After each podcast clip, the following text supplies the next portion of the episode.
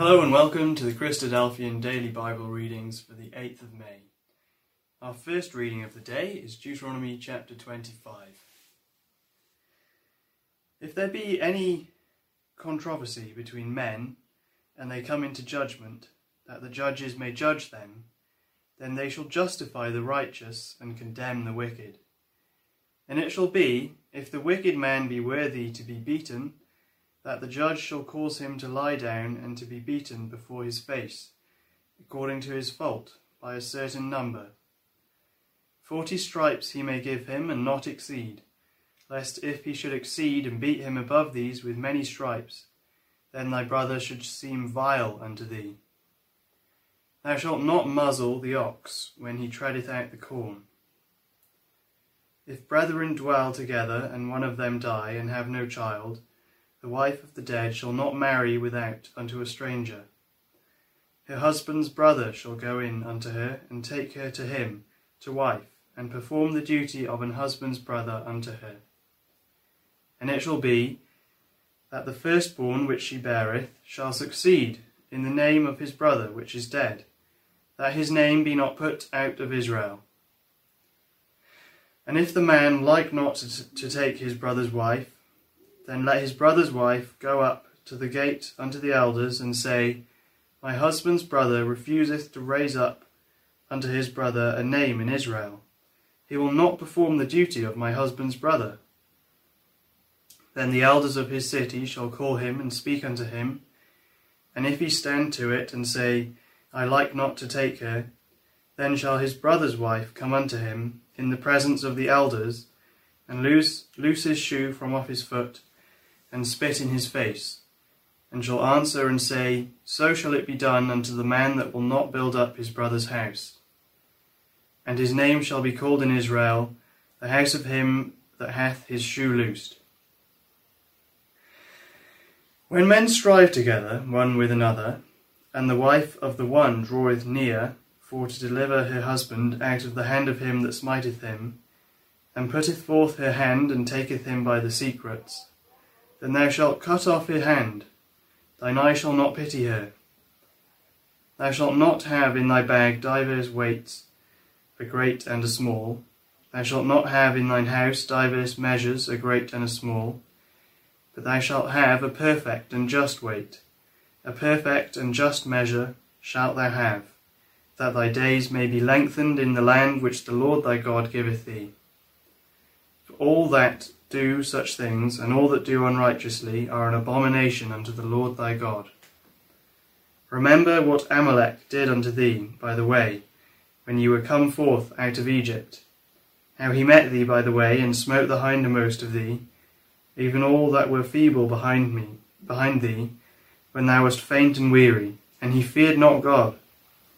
Therefore it shall be, when the Lord thy God hath given thee rest from all thine enemies round about, in the land which the Lord thy God giveth thee, for an inheritance to possess it, that thou shalt blot out the remembrance of Amalek from under heaven. Thou shalt not forget it. Song of Solomon, chapter 5. I am come into my garden, my sister, my spouse. I have gathered my myrrh with my spice. I have eaten my honeycomb with my honey. I have drunk my wine with my milk. Eat, O friends, drink, yea, drink abundantly, O beloved. I sleep, but my heart waketh.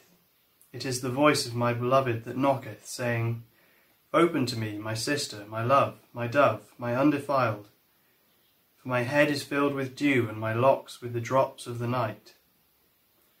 I have put off my coat, how shall I put it on? I have washed my feet, how shall I defile them?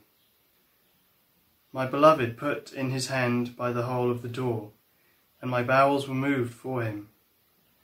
I rose up to open to my beloved, and my hands dropped with myrrh, and my fingers with sweet smelling myrrh, upon the handles of the lock. I opened to my beloved, but my beloved had withdrawn himself and was gone. My soul failed when he spake. I sought him, but I could not find him. I called him, but he gave me no answer. The watchmen that were about the city found me. They smote me, they wounded me. The keepers of the walls took away my veil from me. I charge you, O daughters of Jerusalem, if you find my beloved, that ye tell him that I am sick of love. What is thy beloved more than another beloved? O thou fairest among women, what is thy beloved more than another beloved, that thou dost so charge us? My beloved is white and ruddy, the chiefest among ten thousand.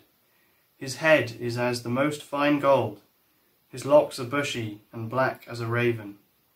His eyes are as the eyes of doves by the rivers of waters, washed with milk and fitly set. His cheeks are as a bed of spices, as sweet flowers, his lips like lilies dropping sweet smelling myrrh. His hands are as gold rings set with beryl. His belly is as bright ivory overlaid with sapphires. His legs are as pillars of marble set upon the sockets of fine gold. His countenance is as Lebanon, excellent as the cedars. His mouth is most sweet, yea, he is altogether lovely. This is my beloved, this is my friend, O daughters of Jerusalem. Acts chapter 20 And after the uproar was ceased, Paul called unto him the disciples, and embraced them, and departed to go into Macedonia. And when he had gone over those parts and had given them much exhortation, he came into Greece, and there abode three months. And when the Jews laid wait for him, as he was about to sail into Syria, he purposed to return through Macedonia. And there accompanied him into Asia Sopater of Berea, and of the Thessalonians Aristarchus and Secundus, and Gaius of Derbe, and Timotheus, and of Asia Tychicus and Trophimus. These going before tarried for us at Troas. And we sailed away from Philippi after the days of unleavened bread, and came unto them to Troas in five days, where we abode seven days. And upon the first day of the week, when the disciples came together to break bread, Paul preached unto them, ready to depart on the morrow, and continued his speech until midnight. And there were many lights in the upper chamber where they were gathered together. And there sat in a window a certain young man named Eutychus, being fallen into a deep sleep. And as Paul was long preaching, he sunk down with sleep, and fell down from the third loft, and was taken up dead. And Paul went down and fell on him, and embracing him said, Trouble not yourselves, for his life is in him. When he therefore was come up again, and had broken bread and eaten, and talked a long while, even till break of day, so he departed. And they brought the young man alive, and were not a little comforted. And we went before to ship, and sailed unto Assos, there intending to take in Paul, for so he had appointed, minding himself to go afoot. And when he met with us at Assos, we took him in, and came to Mytilene. And we sailed thence, and came the next day over against Chios. And the next day we arrived at Samos, and tarried at Trogyllium. And the next day we came to Miletus, for Paul had determined to sail by Ephesus, because he would not spend the time in Asia.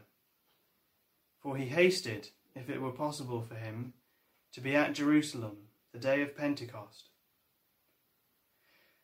And from Miletus he sent to Ephesus and called the elders of the church.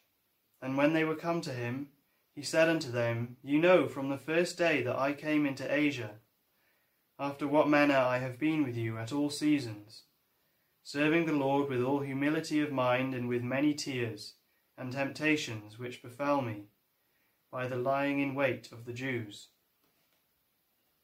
And how I kept back nothing that was profitable unto you, but have showed you and have taught you publicly from house to house, testifying both to the Jews and also to the Greeks, repentance toward God and faith toward our Lord Jesus Christ.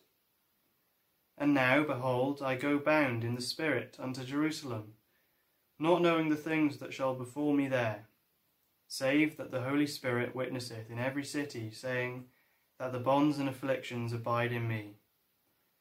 But none of these things move me, neither count I my life dear unto myself, so that I might finish my course with joy, and the ministry which I have received of the Lord Jesus, to testify the gospel of the grace of God. And now, behold, I know that you all, among whom I have gone preaching the kingdom of God, shall see my face no more. Wherefore I take you to record this day that I am pure from the blood of all men. For I have not shunned to declare unto you all the counsel of God. To take heed, therefore, unto yourselves, take heed, therefore, unto yourselves, and to all the flock over which the Holy Spirit hath made you overseers, to feed the church of God, which he hath purchased with his own blood. For I know this, that after my departing shall grievous wolves enter in among you, not sparing the flock. Also of your own selves shall men arise, speaking perverse things to draw away disciples after them. Therefore watch and remember that by the space of three years I ceased not to warn every one night and day with tears. And now, brethren, I commend you to God, and to the word of his grace, which is able to build you up and to give you an inheritance among all them which are sanctified. I have coveted no man's silver, or gold, or apparel.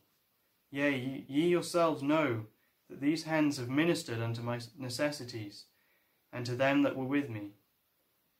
I have showed you all things, how that so labouring you ought to support the weak, and to remember the words of the Lord Jesus, how he said, It is more blessed to give than to receive. And when he had thus spoken, he kneeled down and prayed with them all. And they all wept sore and fell on Paul's neck and kissed him, sorrowing most of all for the words which he spake, that they should see his face no more. And they accompanied him unto the ship.